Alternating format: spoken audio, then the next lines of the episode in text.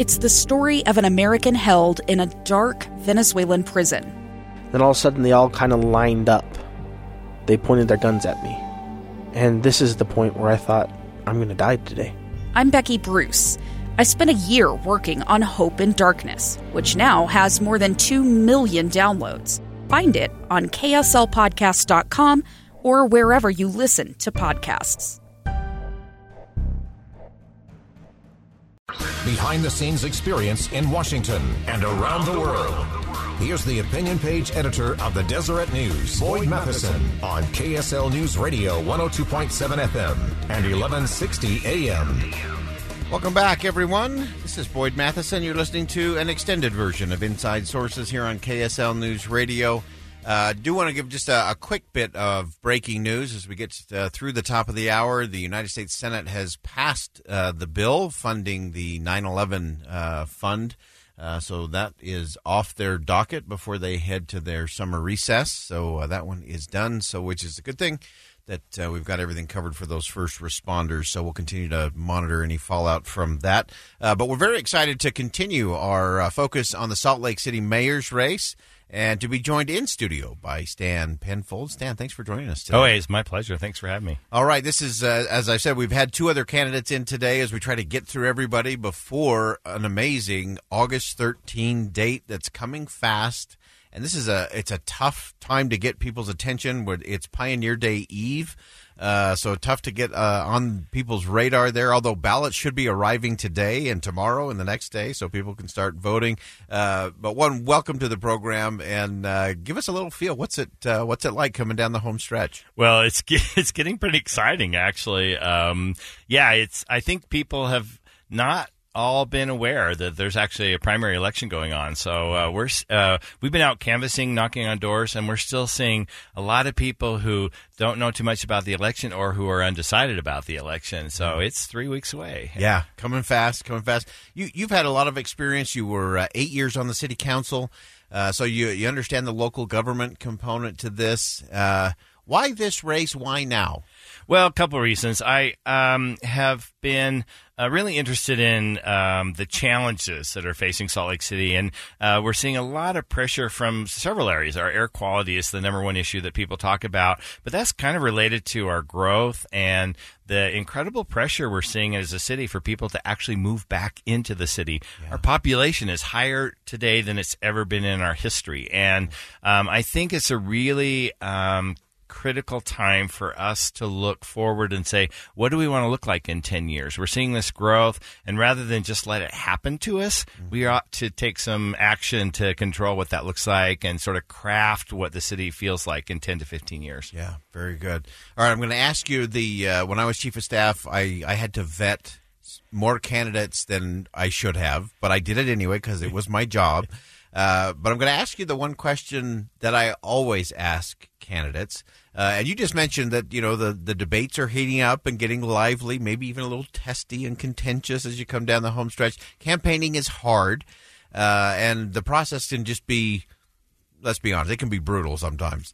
So, what is it, Stan, that is going to make all of this worth it for you? Well, all of it worth it, even even if you get to the thirteenth and lose. That's the test. Um, you know what I love about um, this process is actually talking with people, and it's it's kind of how I got started in city politics. I started as a like one of those crazy neighborhood activists, and um, eventually moved to the other side of the podium where where people were yelling at me. And um, and you did that by choice. Yeah, right? I did that by choice. Yeah, and I knew what I was getting into, but I really I absolutely um, enjoy the engagement with people who are passionate about what they want to see happen in the city, and that you know, I, I, think I'm a little nerdy that way. I sort of, I sort of love that, and I also love the nuts and bolts of how the city runs, and that's something that. Uh, I, I think maybe surprised me a little bit when I was on the city council. I really got into the detail and the nitty gritty of how the city works. And that got me pretty excited. I really like the details and I like bringing people together to work on challenging projects. Yeah. Okay. And one of those challenging projects we know I've asked each of the candidates about this, uh, and that is uh, everybody's favorite topic, the inland The port. number one question we get. Obviously, yeah. a challenge. Yeah. Uh, challenges between the city and the the people on the hill and the governor's office. We've had all the different challenges uh, with that. What would you do day one as it relates to the inland port? Uh, day one, I would go straight to the city council and make sure that as a governing body uh, partnership with the mayor's office and the city council, we had a unified position to, to then go to the state and say, here's how we want to proceed. I think one of the challenges we're seeing right now is the mayor's office and the city council office are on two different pages. And when you're going to the state to negotiate anything for the city, it has to be a unified voice. And if you don't have that unified voice, it's going to be really tough to get anybody on the same page. So I think that's critical. That's first step. Then I think we really do need to go to the state and say, "Hey, we want good things for the city. We want good things for the state. We should be able to figure out some mutually beneficial process for moving forward." Yeah, very good. Uh, if you're just joining us, we have Stan Penfold, candidate for mayor here in Salt Lake City, in studio with us, part of our mayor series here on Inside Sources. Um, I, I want to ask you as you as you look forward. Um, each election is is always about what's next. Uh, it's not about what is today. It's not even about what happened last year or two cycles ago. It, it's always about what next. What's the most important next for you if you were sitting in the mayor's chair?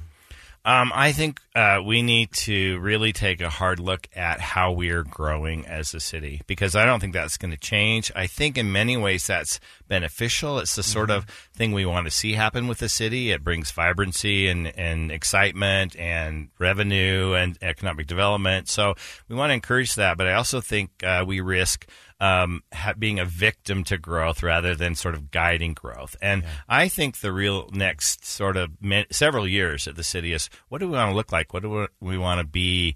Um, transportation is going to be a really big issue because with those people comes um, more vehicles, more congestion. Uh, we're not going to build more roads in the city, so Right. we have to take a serious look at how we're going to provide options for people to get around the city that don't require a vehicle. Yeah. Okay. All right. Last last question for you. Uh, eight candidates in this race. A lot of similarities as we've gone to the different debates. Uh, you know, not a lot of daylight uh, on air quality and homelessness and a few things. What's the differentiator uh, for you as a candidate? Um, one of the things we've worked really hard at is I have some very specific plans already in place. My website, stanformayor.com, has those. And I think it's part of sort of that wonkiness about getting into the weeds at the city. I really understand how the city works. I know how to get things done. I get really excited about bringing smart people together to solve challenging problems. And I have that experience. I have that experience uh, at the Utah AIDS Foundation, where I worked for 20 years, and I have that experience on the city council. I really feel like I'm the best qualified to start day one, to just jump in. Okay, 30, 30 This is a thirty second or less answer. Um, what's the last thing you hope people think about before they cast their ballot for Salt Lake City mayor? Uh, who do they want working for them at the city? Who's the best person to actually get things done that impact our day to day lives? Okay, fantastic. Stan Penfold, candidate for mayor, Salt Lake City, coming down the home stretch. Reminder: ballot should be hitting the mailboxes today, tomorrow, and Thursday. Uh, great time to cast your ballot on Pioneer Day. Uh, Stan, thanks for joining us in studio today. Oh, it's a pleasure. Thank you for having me. All right, very good. Uh, we're going to step aside here.